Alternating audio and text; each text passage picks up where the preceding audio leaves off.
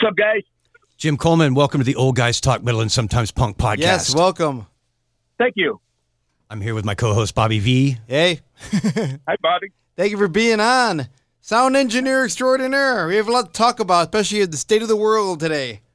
Yeah, well, the world's kind of a strange place today. Ah, it's beyond strange. It's bizarre. The fuckery never stops. it is, yeah. It's really bad. yeah, what, what's the term? The hits keep on coming. They, keep- yeah, they, keep- Eddie Van Halen just died too. This is terrible. I know. I, I've actually got a Van Halen story that from when I was a, high, a teenager for you a little bit later. When no, no, no. We gotta hear it now. We're gonna go now. Now? yeah, we talk about. So anyway, I was a sophomore in high school, and I was literally riding my bicycle to school. I was I was actually playing in a band, my very first band. I was riding my bicycle to school with my trusty little transistor radio and my headphones on. And I remember I got about halfway to school. I'm riding along, and I think it was the very first time they played it on KDKB. But Jamie's Crying came on, and I stopped and was completely freaking blown out of the water. I just remember sitting on the side of the road on my bicycle, just completely with my jaw on the ground. I went to school. I could barely wait to get out of school all day, and I rode my bicycle like like twelve or fifteen miles out of the way on the way home just to buy that album on the way Where did you buy it? Um, I want to say I bought it at Smitty's, which is now Fry's food stores these days. Right.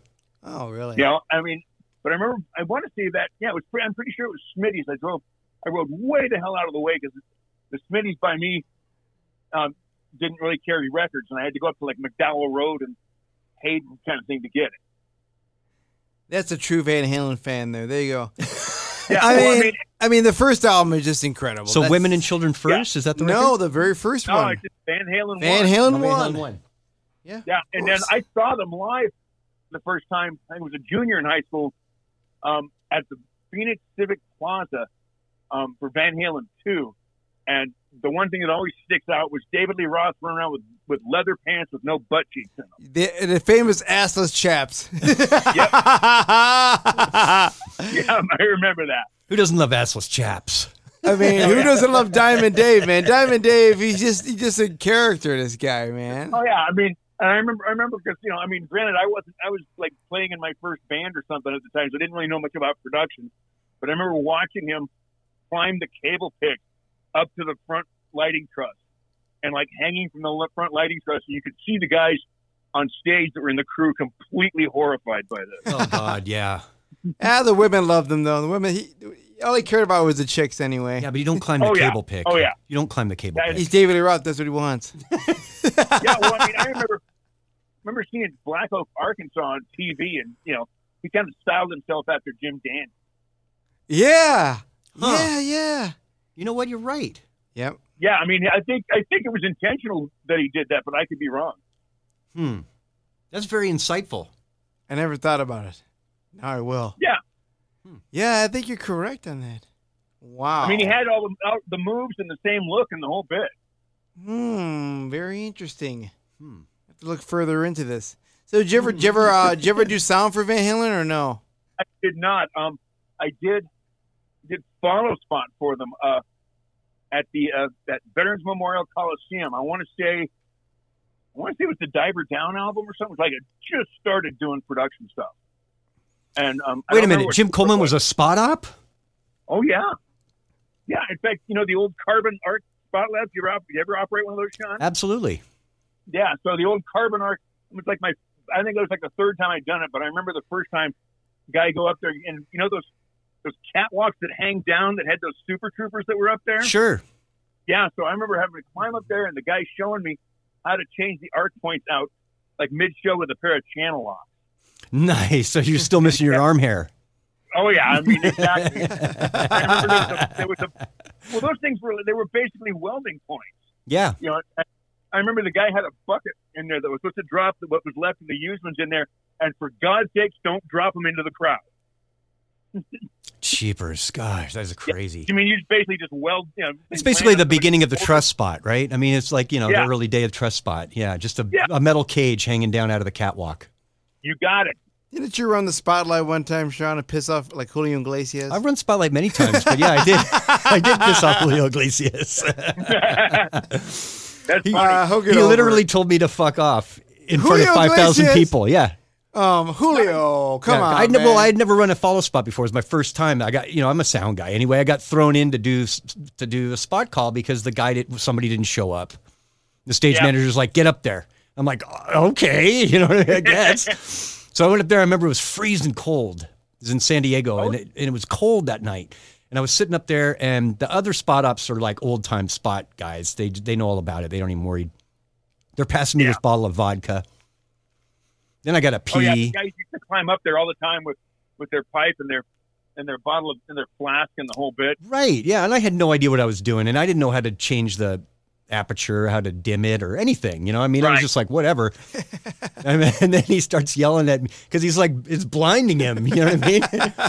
Oh yeah, and they fired me. Yeah, it was great. I got fired by Julio Iglesias. I mean, Iglesias fired you. That's one for the books, huh? Yeah. oh yeah. Anyway, so yeah, there it is. There's my Julio Iglesias So, story. of all these, sh- of all, how many years you been in the business? Me, Yeah, Oh God, don't admit it. Thirty five. I'm gonna guess. 35. So you you have some great little concert uh, horror stories or funny moments. Funny moments, right? Oh yeah, Can you share Oh, a few with us? sure. Well, I mean, the the one that always comes to mind that I always tell people, um, I used to go out and tour in the early days when the Gin Blossoms were just starting to get big. Yeah. And we were out touring. We were opening for um, Toad the Wet Sprocket. All right, Toad the Wet Sprocket. Toad. So we were, we were in Rhode Island, and we played this this weird venue that was like an old, old, old like roller rink. They converted into a theater that had like the weird like maroon colored velour drapes that went all around the building Sure. inside, you know, and the stage was like eight or nine feet tall. So these kids, I mean, it was out, it was out in like rural Rhode Island, if there is such a thing. And we're out there, and the band starts playing, and the kids kids start moshing to the gin loss. Weird. Right? And they're moshing like crazy out there. They're like helping each other like like human ladders to get up on this eight foot stage and jump off into the crowd and do the crowd surfing thing. And I don't think Robin was like super versed in punk bands and stuff, which I and so Robin's watching this. He thinks it's the greatest thing since sliced bread. And so rule number one, if you're gonna crowd surf, you need to let them know you're coming. Yes. Oh. Get up on the front of the stage. You say, okay. You stick your arms out and say, hey, I'm going to jump. All right, well, so Robin disappears into the deep, dark recesses of the back of the stage. And I look up, and he's like in a full sprint across the stage. Right? He, he hits that front monitor wedge and launches himself into the sky. And I mean, I, I don't know how high he got up off the ground. It was like 15, 16 feet off the ground. And the crowd looks up, unexpecting him, and they part like the Red Sea. Boom! Into the ground. Damn. so was he Yeah. was he unconscious? No, no, he got back up. He, he messed himself up a bit, but um, he got back up and finished the show. But Covered in beer and he vomit, didn't I'm get sure. around very well for a couple of days. After, yeah, he must have been embarrassed. well, he learned a yeah. valuable lesson that day. He learned a valuable lesson. Yeah, I mean, you know, it, it was just great to watch them part like that, just zook out of the way. Poor guy. Yeah. So, what, You know, trying any any other had- stories or? Well, I mean, you were you asked me earlier about things catching on fire. Um, yeah. Yeah, those are always good Yeah. stories. so Was it a days- CS 800? um, well, I've got a couple of fire stories actually. Um, there used to be a guy who used to own PA in town, um, John Kelly. Remember John Kelly? Of course.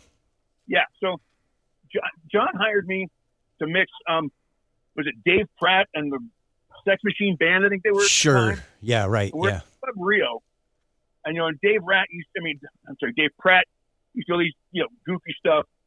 He'd sling beer around and do that kind of stuff.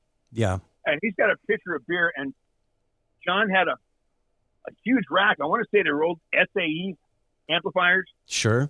And Dave, Dave Pratt, not paying attention, goes over and just dumps this pitcher of beer over the side of the stage, all over this rack of SAE power amps, which were um, basically flame machines in the first place. You know, and just this this blue spark comes up out of the rack, probably about twelve feet into the sky. I mean, and just that was that. That was the end of the show. Yeah, I mean, you know, the old joke is you let all the smoke out of the capacitors. right. you know. And then um, the other one was I. These days, for actually for many years, I've worked with Roger Clyne and the Peacemakers. Uh huh. I want to say it was like I originally got hired the first time to go down to Mexico and do their Circus Mexicus event, and um, the second time I went down, I still owned PA gear at the time, and I was kind of tight on money, so I did some I did some uh, some knockoff recones on some JBLs that I was using for mains, and I want to say we're about halfway through the set, and all of a sudden one of the one of the boxes on the left side of the PA just burst into flames. yeah, I mean the, the, spe- the you know the speakers move in and out, and and on those cheap recone kits, you know it would jump the gap and just lock up and just turn into heat. Sure. And I mean, and so there's, it's, I'm sitting there and I, I'm looking up, and this, this 15 is on on fire, and basically everything else in the box is on fire. Just flames are climbing up the face of this thing, and you know I don't have any way to communicate with the stage because all you have to do is basically unplug the speaker cabinet and all the power stuff goes stuff's going to it. Of course, nobody's smart enough to do that. So Nick, the bass player, is over there taking beers out of the crowd and throwing them at the speaker cabinet, yeah, over and over again. And that's so I ended up having to like fight my way through the crowd and, and go up and unplug the box. But yeah, it was. In fact, I think it's, if you look it up, it might even be on YouTube. It's quite the spectacle. And of course, you're in Mexico, so there probably wasn't any fire hydrant or any kind of fire. No, uh, there was safety. nothing like that. I mean, you know, once I unplugged it, the box basically went out, and then it smoldered for about, you know, the insulation and stuff, and it smoldered for a good couple of hours. Just try to put a bunch of mucho, mucho cervezas on it. Yeah, And I then- mean, it's just funny to watch the whole. I mean, the crowd and Nick, the bass player, and everybody are throwing beers at this thing. nice, nice. Do, do you- do you still have the cabinet? um, no, I got rid of all that stuff a couple of years, a few years back. I actually do better as a freelance guy. You know, I make about as much money as a freelance guy as I did owning the business, and I don't have any of the headaches that go along with that. Right. Oh man. know? So in your all your great travels and doing sound for so many years and doing being industry, what are some of the best bands you worked besides Gin Blossoms and Roger Clyne? What other bands I were really good to you? I will I will tell you that probably the most amazing band I've seen them numerous times, and they're consistently amazing. Is Los Lobos. Oh yeah, absolutely. Those guys live just are just Monsters. and they're amazing.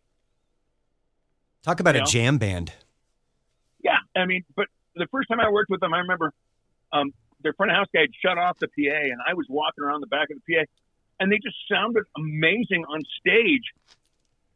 You know, and it, so I realized just how easy it was to get them to sound good out front because they sound that good on stage. Do you think you're sick of people screaming La Bamba every every show, or You know, I don't know. The last couple of times I've seen them, they didn't play that, but they used to, you know, close the show with it all the time. I'm surprised they do. People are gonna riot sometimes. Who is that band? Uh, UB40 Red Red Wine. They don't play that. People go crazy. Once they play yeah, that, they, yeah, once they play that song, everybody leaves. exactly. That's actually did happen one time. it did. Yeah, I did. I, I wouldn't be surprised. I mixed monitors for him at the Belly Up in San Diego, and that exact thing happened. UB40. Mhm. Oh my gosh, you got they're like pigeonhole with that. By the time they played Red Red Wine, then everybody just left Yeah, yeah. well, I because can't. nobody knows any other songs. I don't know them either. I don't know any other UB40 song. I think there's one other one called Rat in the Kitchen that they did. Ah, yes, Rat in the Kitchen. You're correct. Yep. Yep, you're right. So Yeah, I think bes- they had a couple other hits, but I was I was never a giant UB40 fan. I was I was into reggae. I was into like the the hardcore stuff. did they, uh, did they do that one? beer. Uh, King Tubbies. maybe they didn't do that. Baby, I love your way. The remake. Baby, I love you. Answer. No, no, that's Big Mountain. Ah, that's Big Mountain. Yeah. I digress. then I don't know any any UB40 songs. So, besides all the great bands like Los Lobos, there's got to be some asshole bands you work with. Oh, that's that's that's an easy one. Up if they're playing in town tonight. Who's that? Yeah, Jackyl. Oh, Jackyl. Really? Where are they playing it? J- Where's They're Jackyl at Bike playing? Week tonight out They're at playing- Bike they're- Week. They're playing at Bike Week. Yeah. Um, the- Didn't the you do that show last year? I think I was out there last year. I saw you out there. I, I wasn't actually out there last year. I haven't been out for a I- couple of years. I did backline out there a couple of years ago, I think. Yeah, yeah, I did a show with them. It was the first time I did a show with him was in as in Tombstone. This guy decided he was going to be a promoter, and he had a brilliant idea of putting on a bike rally in Tombstone that nobody showed up for, Mm. and um, they were the headliners. And I had my first Jesse James Dupree experience, and it was um, probably one of the least pleasurable experiences of a show I've ever had. Really? Um, What about I the cod piece? Never uh, cod piece. That's oh, you- Jackyl. Oh, okay. He, thi- he- he thinks you're talking about Wasp. yeah, I mean, and I've worked with him twice since then, and I'm sorry, but there's no amount of money on this planet to get me to do another Jackyl show. really? He tries to come is- off as a really nice guy, but maybe I'm I'm wrong. Sometimes people are just I mean, assholes. To the crew, I mean, maybe he's, they put on a great show. Don't get me wrong; they're a fun band to watch. But that guy is, let's just say, he's not a very nice person to work with. Hmm. Like on a grand scale, Okay. you know. I had similar issues with Dave Mason. Really, Have you ever dealt with him? I did many, many years ago at the old Anderson Fifth Estate. Oh wow. Okay. Yeah. Yeah, he came in and did like an acoustic solo thing there, and he was. I mean, I. It's been so long ago, I don't even remember the show. Probably. Yeah, he was a monster. well, jackal me off, man. then- Jackal me off, man. Yeah, I'm I'm surprised. So besides Jackyl, we got to notice somebody's got to be some other jerks. I love that he pulls Jackyl out. yeah. he just whips it out. Jackyl. Come on. Yeah, right at the top of my head, it's like, yeah, oh yeah, that's the guy. So he's he's number one. He's number one in your book for people that you don't want to work with ever again. There's got to be some other people you never want to work with ever again. For I, I mean, for want Sean, to- it's Pat Benatar. Yeah, it's bad. Yeah, I, I, I did monitors for Diana Ross many years ago. Oh, oh I've Diana heard horror Ross. stories. I've heard that horror was stories. that was a bad experience. Again, I mean, I remember we're we're, do, we're doing sound checks. Of course, she doesn't show up for sound check, Right. and she's got this guy that's like a personal assistant, Sure. and he comes up at me during sound check and says, "Okay, whatever you do, don't make eye contact with Miss Ross." Right. And I'm like, "I'm the friggin' monitor guy. I'm supposed to. I mean, How the hell am I going to communicate? Right. I've been through the he same thing before. She's supposed to look at me and tell me what she wants. You know, and he says, "Well, no, no, I'll deal with all that. Don't you worry." It's like. Yeah. Talk to I'm like, me. I Yeah. do worry. I do worry. I mean, what am I supposed to do? I mean, she looks my way, and I'm, I'm going to do something. You know, whatever you do, don't make. And and this guy was, I mean, I never, I never had any sort of one-on-one contact with her, obviously, but this guy was just, he was just anal and uptight, and obviously just like concerned about his job because he's Going to get fired any minute. Yeah. Yeah, Yeah, the celebrity handlers. Yeah. Celebrity handlers. You, you, guys- Yeah. you guys are right. Elton They're more John like over All these enablers. crazy Yeah, yeah. stories, Elton and uh, people I, that I, don't got a, show. I, got, a hundred stories like this, man. Uh, Being a monitor guy is one of the worst, most abused positions in the music industry. yeah. I, uh, well, yeah, I remember we used to do, uh, used to bring a monitor rig into celebrity theater. Um, when Nina was, you know, Nina was with us at the time. Yeah. um, we did Danzig, and uh, Glenn Danzig threw a mic stand at Nino. Like this, during this the kind show, of, this kind of thing happens all the time to monitor guys. They get they regularly get bumps on the head, a beer bottle thrown at them, whatever. Yeah. It's unbelievable. Yeah, all that kind of stuff. and, you know, and of course, the real quick, uh, the other the other handler story I had was I did Leon Russell again at Anderson Fifth Estate years ago, Nice. and Leon Russell is an amazingly talented guy, but he's weird. Wasn't he uh, Yeah. the Mad Dogs and Englishman? Uh, Now that's Joe Cocker. I know Joe Cocker, but Leon Russell was his piano player. Yes, he was. Yeah, but I mean, so but Leon had this kid with him, and whether it was the crew or the band, I mean, I don't know if Leon's shy or whatever, but he would only communicate with the kid, and so like the kid would go over and he'd whisper in the kid's ear, and then the kid would come over and go, Leon would like some more guitar in his monitor. I'm like, okay, and he'd go over and yeah, Leon says that's great. You know, and I mean, Leon never said a word to anybody in the band or the crew, the whole venue, the whole night. Everything was was almost like he didn't speak, and there was like you know there was, was like none of us spoke sign language or something, but he just didn't speak to anybody at all. Wow.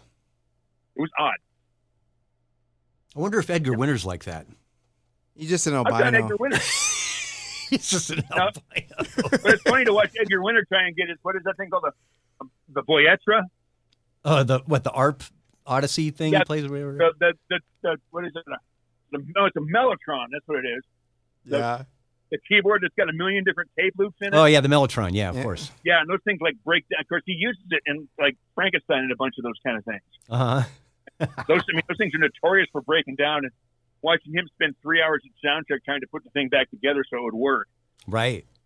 The man Yeah. is so beige. Yeah, it really is. I think he played the Yeah. ARP 2600. does he? Yeah, I think Sam has one of those things. Wow. Yeah, Sam has one sitting in his living room. I'm like, dude, what are you doing with this thing? it's like, I don't know. I used Yeah, to play along it. Along with a set of early Taurus pedals. Yeah, yeah, yeah, absolutely. Nice. Gary's still got a set of those, I think. Taurus Yeah, pedals. I- Who else? Um, I know Clark Risby had a set of them in his studio. Absolutely, he does. Yeah, he does. We're gonna have to get Clark on the show one of these days. Yeah, get Clark on the show. He's awesome. Yeah, we should give we should give him a call for sure. I'll talk to him on Facebook and see if he wants to do it. Yeah. So I'm sure you've you've done work for a few metal bands. So what are the besides Jackyl? who- Yeah. Who else have you worked with for the metal community that you liked a lot? That you that you Well, actually yeah, got along I- with? Well, I mean, you know, we did a bunch of stuff with Sepultura that I always enjoyed. Those guys. Ah, yes. Max. Yep. Yeah, and then, but the, I remember the first, my first experience and exposure to uh, the death metal stuff.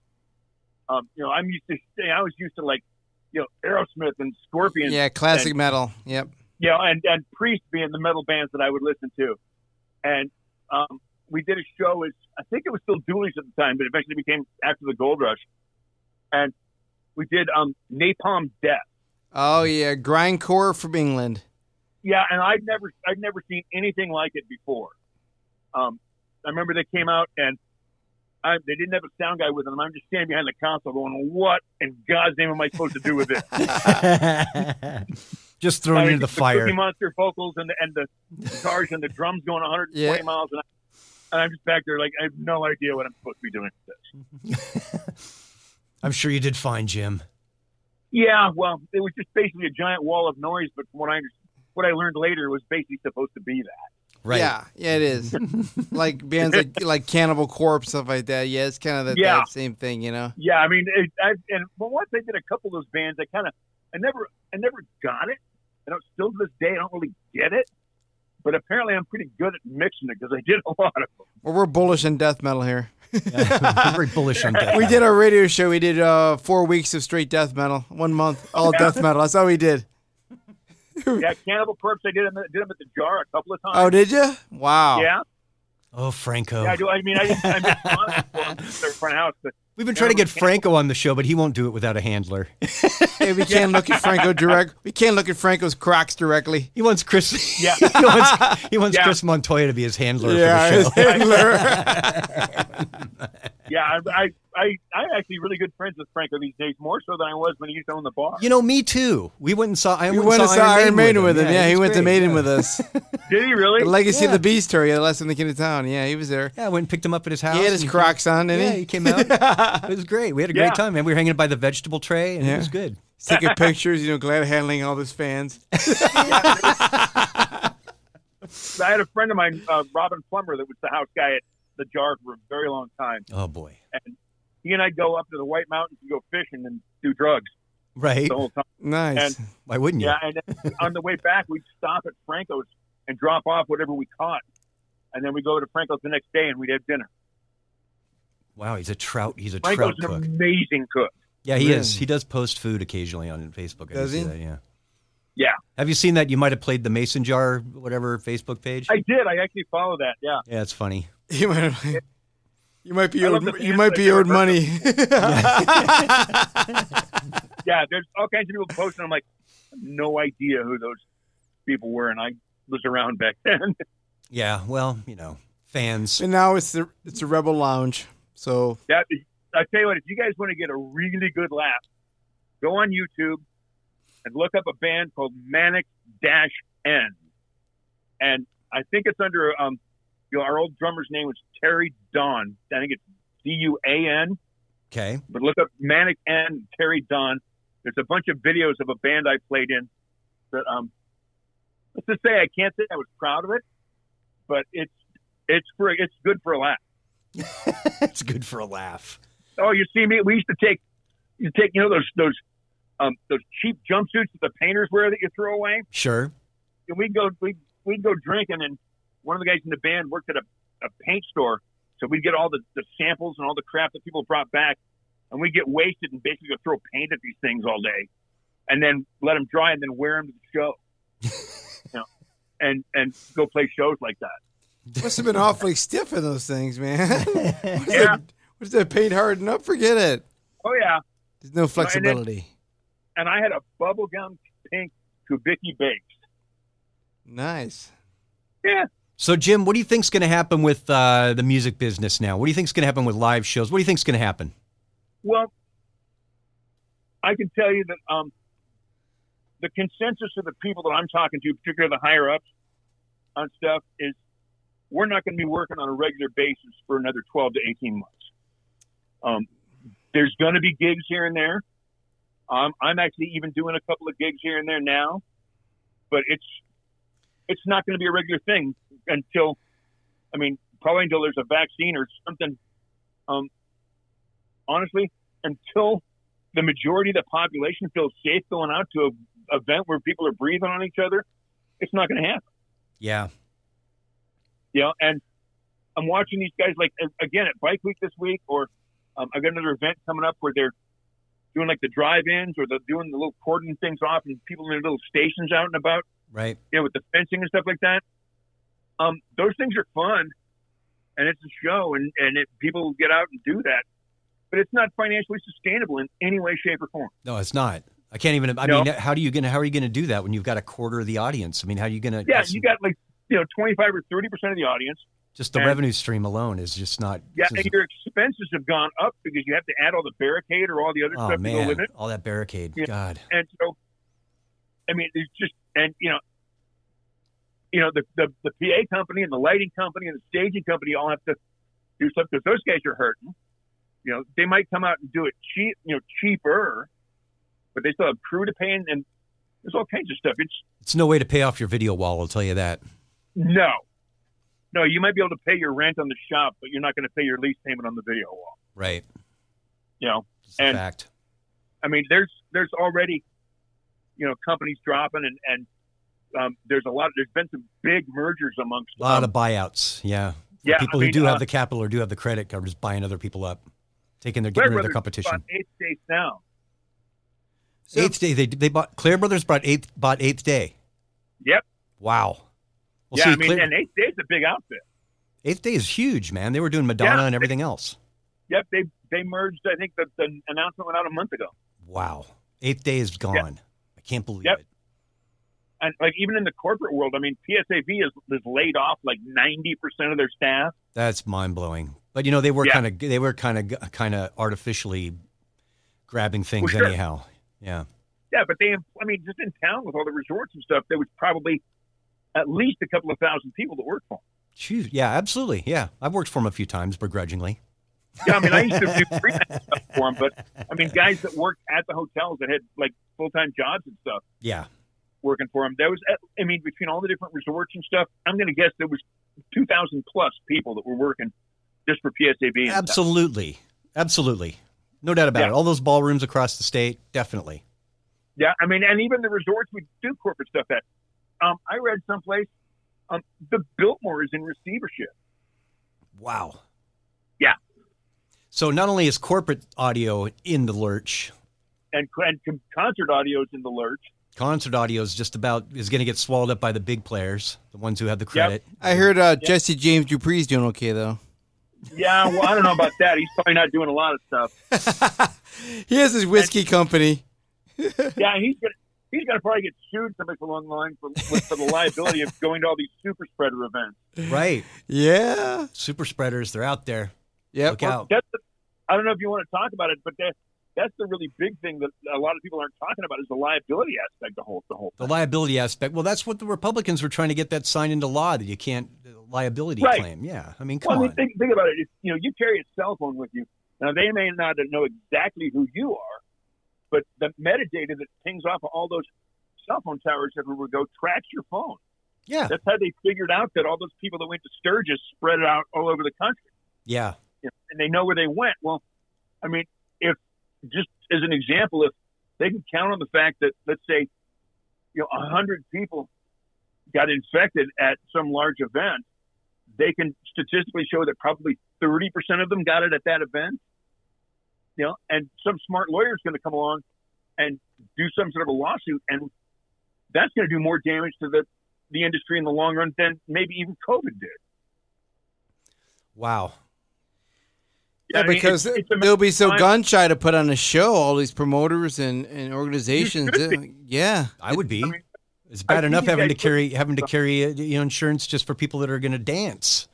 Yeah, and you go look at um, I mean, I remember owning a business before. You know, I look at my insurance, my liability insurance policy. There's a specific paragraph in there that says they don't cover pandemics, and I'm sure that's global.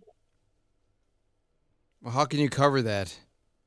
Uh, I don't know. know. You don't. Yeah, I mean, you can't cover that. It's, there's no way to underwrite it since. Um, Right. So I mean, what's the just, under- just, what- just the portage on companies alone? What's?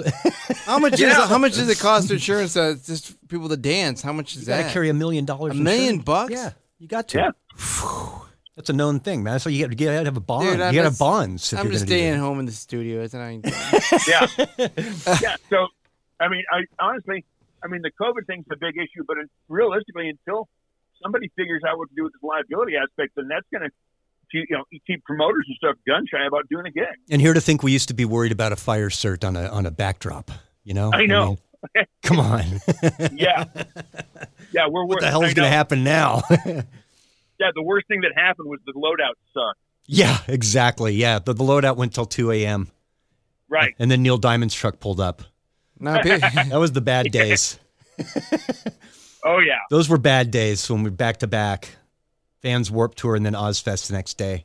That's what we had to Oh. worry about back in those days. But Yeah. now, now it's now you're wishing you had yeah. some. We were worried around. about eighteen-hour days back then. Now we're worried about eighteen months between gigs. Right. Yeah. You know, it's just like Yeah, I mean, and I know a lot of guys that are starving. I mean, I'm I'm starving. fortunate enough that I got some money saved up, and I got I'm getting the, the unemployment thing, but um, that's going to dry up after the first of the year probably. Yep. And you know, I mean, I'm going to have to probably go out and look for a real job. God forbid. For the first time in 35 years, John, Jim Coleman will be working a day job. Yeah. Wow. Who knows? I'll be driving a truck or, or God knows what. Well, God knows you know how to do it. I mean, Yeah. logistics has been one of your main one of your main things forever. Yep. You know, Yeah, I mean, I could So there's a lot of there's a lot of skills to be put to use here. So I'm I'm exactly with him. I think it'll be a good 18 months for we see anything really happening. People could Yeah. talk. People could talk their BS all they want. Nobody has any clue right now. And then what it's going to be is festivals. It's not going to be one And offs. I understand people are frustrated, but listen, man, it's bad. Yeah. And it's and, and like I was telling Sean and everybody I talked to, this is only the beginning. There's going to be one lot worse than COVID. This is COVID eight. This is COVID nineteen, right? There's going to be a Yep. COVID twenty. There was there was 18 COVIDs before this one. Yeah. So there's going to be a, something worse to come along, Oh yeah. That's, and then, then pe- pe- people will learn from this and stop the spread. And now we aren't so now we aren't laughing. I mean, you're not going to SARS stop masks. it. You're not going to stop it completely, but you can at least put a dent and slow it down. Well, that's the whole thing. It's, you know, I see people run around without masks, you know, or they, they bitch about wearing masks and they don't bother with, um, you know, the safety protocols. And I'll be honest with you, I take that personally Yeah. because th- by by not doing that, that means it's going to be that much longer that I'm not going to be able to feed myself. right. Yep, I that's mean, a fact. That's how I look at it. I mean, and it- it's Because they're one person. If they do they may not have symptoms, but they could pass it on ten more people, and then it It passes to ten more people, ten more people, and it just keeps propagating itself because it's got one or two fools. It's happening in the White House as we speak. It's everywhere. Yeah, Yeah. speaking of the White House, and like I said, fools. so No, that was a swamp, not a pool. I mean, Right. that's right. we try not to talk politics, religion, or sports on here, but sometimes you can't help It's a it. good idea. Yeah. But like they said, like he's they won't pass their stimulus package because they're using the election as a selling point, Well, listen, a here's the other, bargaining chip. and here's the other point too: is that when the hell did ever, anybody ever care about a stagehand? Yeah. You think they're going to care about him now? Sure, they will. well, I mean, there's after they Are- listen to us. you guys, uh, there's several different organizations out there. You know, there's the Live Events Coalition. Save our stages. there- Yep. Yeah, Save Our Stages. There's um, we are live events. um, Red Alert events Yeah. and thing around the country. That I mean, people are lobbying their, you know, their congressional representatives, and they're doing. I don't know if you've seen it. The guys do the case pushers. Yep. I've seen the case pushers. Yep. They've been doing that Yeah. all over the world, man. I've seen that. Yeah, they get exactly. They get a whole bunch of companies to show up, and they basically bring a bunch of empty cases, and you push them down the street. You kind of you kind of make a point that you know we need something done. Yeah, we need something done. I know Live Nation has made a big push. Yeah. But how Yeah, long is that I going to mean, last? they're booking all the big, huge metal shows overseas, like Wacken and Hellfest and all these. And how can they book Yeah. it for 2021? We don't know what's going on. They got like, and there's like 200, 300 bands sign up already. because some of these countries have done better than we have, and they could Yeah. actually they could actually be. You need out of one the- person to be in the crowd to have COVID. One. right? Yeah. I mean, it, it's well, if you look at Europe, I mean, it's starting to spread there again. It started to spread in France, and yeah, spreading out again. Jeepers. Because I mean, they we found out you can, we found out you can't be, you, you could be immune for a short amount of time, but you can catch it again yeah, you start putting bodies in because it mutates. in close proximity, and it just happens. Yeah, so God, man, I love live shows more than anybody else. I feel sorry for you guys, and people don't understand when you go to a show, you go whatever show you go see. There's about a thousand other people behind the scenes, guys in the parking lot doing the food, Yeah. cleaning up, all this stuff. Any major concert, you're going to have at least 60 box pushers. Yeah. Yeah, You know, let's just Yeah. put it that way. Not for, to mention for your the, one the or two hour show, your entertainment. These people are busting their ass. They're they're early and they leave late, yeah, you get there at eight in the morning, and leave at two in the morning. That's and the they have, to, they have families to feed as everybody else. Yep, and then there's I mean, there's, there's the security guys, and Yeah. the ushers, Exactly, everybody. You know, Ticketing. and then there's even like the restaurants and the bars around the venue. Yep, Mhm. the community around it, huh? yeah, So it's a huge ripple effect with that whole thing. yeah, right. Who would have thought that Oz eating the alphabet would have led to such disarray? Yeah, it's, it's, it's obviously Ozzy's fault. All of this. It just took that long to propagate, right? Yeah. All right, so Jim Coleman. Yes. We thank you, sir. Yeah, thank you so much for being on. And like I tell everybody out there, listen, support these people, do the best we can. We hang in there, wear a damn mask. We all need to get back to normality here. People need to work, people need to feed their families. So hope you you heed the warning.